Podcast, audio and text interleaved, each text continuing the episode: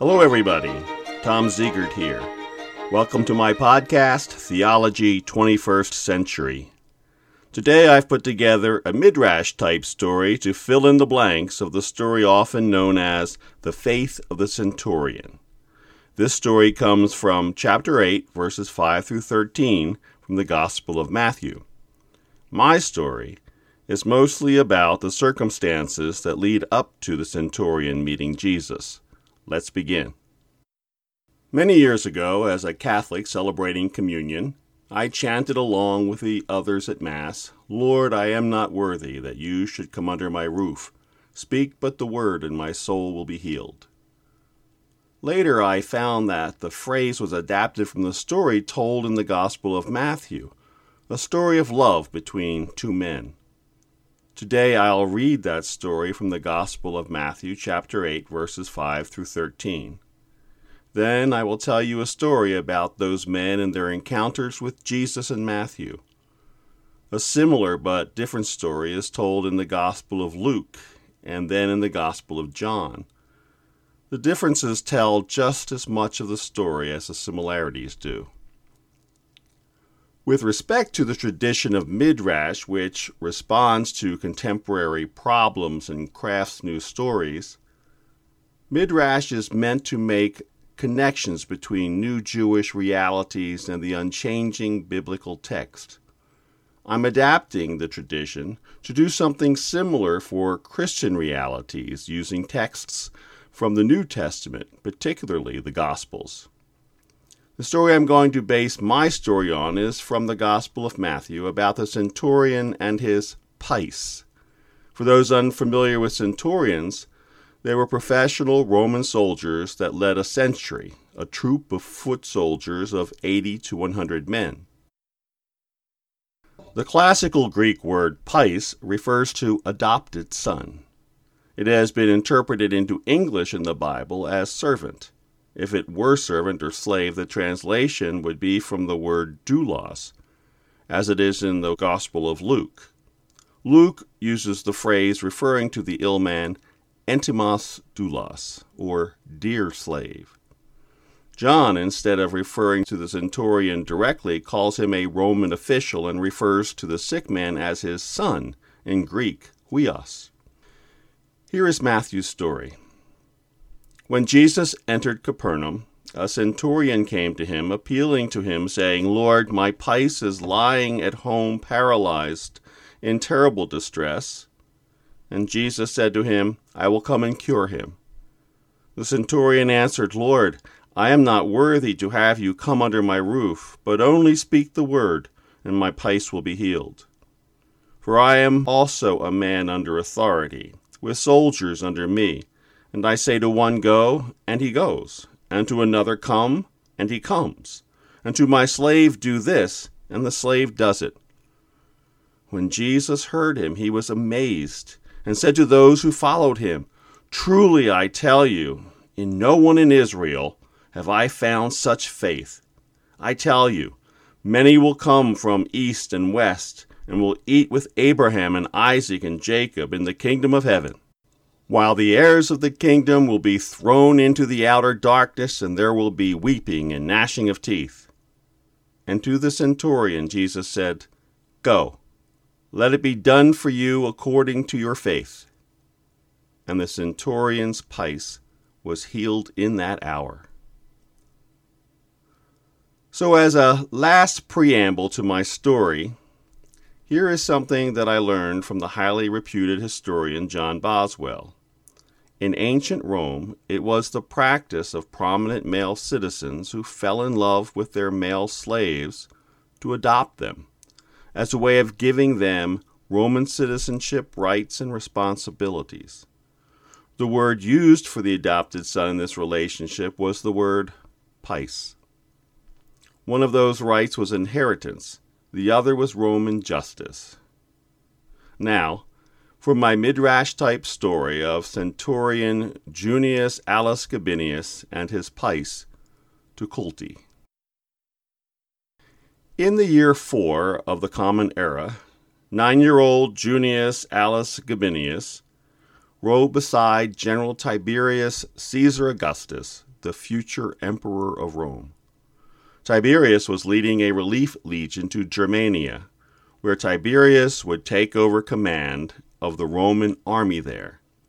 The boy, the great grandson of a famous general, praetor, and consul of Rome, Aulus Gabinius, carried his patrician heritage well. He was tall for his age, comely of face, still carried some baby fat, but was strong and well coordinated. He sat his horse well and didn't complain of any hardships he endured. Junius was on this journey with Tiberius because his mother had intervened with Tiberius's wife to help the boy make a name for himself and make inroads toward regaining his family's former status. Due to a lackluster grandfather and even less ambitious father, the family name had been relegated to obscure memory instead of prominence. When Junius was introduced to him, Tiberius saw intelligence and respectable potential in the boy's manner. With that observation and out of respect to the boy's great grandfather, Tiberius took Junius as his equus errant, a kind of aide de camp, where Junius could begin his journey to success. In three generations, Junius's family had made the descent from patrician to senatorial to equus class. That was still better than being the lowest plebeian class. Junius wasn't sure, now far from home and saddle sore, whether to bless or curse his mother. Junius served Tiberius meticulously, took well to his lessons in warcraft, the Roman way of fighting, strategy, poetry, and politics. By the time Junius was 17, he was known among his peers and supervisors as reliable, courageous, and a cunning principalis, or common soldier. Tiberius returned victorious to Rome that year and Junius was granted a slave and a place in General Germanicus's army. By the time he was 20 years old, Junius had been promoted to lead his own maniple, similar to a squad with up to 10 men. That made him a non commissioned officer by today's standards. It was while he and his squad were reconnoitering in the Teutoburg forest that they discovered the lost Aquila, a legionary eagle of the 18th Legion. It had been lost six years prior, along with the Aquilas of the 17th and 19th Legions, when they had suffered defeat to the combined Illyrian forces while in rebellion against the empire. As a result of this find, Junius brought glory to Germanicus, reestablished the honor of the 18th Legion, and was on his way to becoming an officer. At 22, now a princeps prior, a high ranking centurion, Junius, with his by now dear and personal slave Tukulti, fair haired and blue eyed, tall, strong willed for a slave, intelligent and a handsome man in his own right, followed Germanicus to Syria, where Germanicus was to serve as legate of the province, which included the subprovince Judea. In time, as he became comfortable with himself, Junius was known among his men and peers to be gregarious, have a good sense of humor, and a loyalty to his men as inbred as his loyalty to Rome. To Junius, they were undifferentiated. His men were Rome at its finest. By this time, Junius had become a trusted friend to Germanicus, who was intent on Junius's successful progression through the ranks. So it was a great blow to Junius, both professionally and personally, when Germanicus died in Antakya, Syria, in 19 CE by suspicious circumstances. Junius had held the rank of primus pilus for six months now, also known as First Spear, the senior centurion for the legion, commander of the first cohort, and official advisor to the legate. With that promotion, Junius had felt confident that he could support and protect the love of his life and their relationship publicly. he made his move and asked Tukulti to freely belong to him. So it was in his 23rd year that Junius declared his love and devotion and adopted his slave and granted him his freedom, Roman citizenship, the right to inherit both Junius's name and honor, and gave him his name, Tukulti Junius, translated from the hybrid of Akkadian Latin languages as trust in Junius. It was Germanicus himself who signed the adoption certificate and celebrated the joy brought to his friend and advisor's life. After Germanicus's death, politics moved fast for a few years, then ground to a halt. The governor of Syria at the time of Germanicus's death was recalled to Rome, accused of poisoning Germanicus, and committed suicide. So they say. For the next 13 years, Junius would be the de facto law by his presence in the province because the official legates had overriding responsibilities and interests in Rome. In 26 CE, the despicable head of the Praetorian Guards, Sejanus, with Emperor Tiberius in self exile on Capri, was in effect the ruling consul of the empire. That year he appointed Pontius Pilate, prefect and governor of Judea. With an absent legate, Pilate was without regional oversight, except as Primus Pilus Junius might exert. In 28 CE, Pilate caused a riot when he showed up in Jerusalem after using a vast amount of temple funds to pay for an aqueduct to be built for that city. As a result, he called for Primus Pilus Junius to send forces to keep the peace. Junius accompanied the 10th Legion to Judea to see for himself the condition of the province. Over the next eight years, Junius would visit the province so many times that he established a household in Capernaum. Quite often, Tukulti would stay to oversee the running of the Capernaum household while Junius returned to his duties in Antiochia. It was upon his arrival, on one of his frequent homecomings to Capernaum, that Junius discovered Tukulti ill with fever and in a state of paralysis. He called the imperial physicians to no avail. Junius had been keeping informed of the political currents and players over the years. He was acquainted with the tax collector Matthew, a disciple of Jesus's. In fact, Junius and Tukulti were not only aware of Jesus of Nazareth, but they had ventured to listen to Jesus teach on several occasions.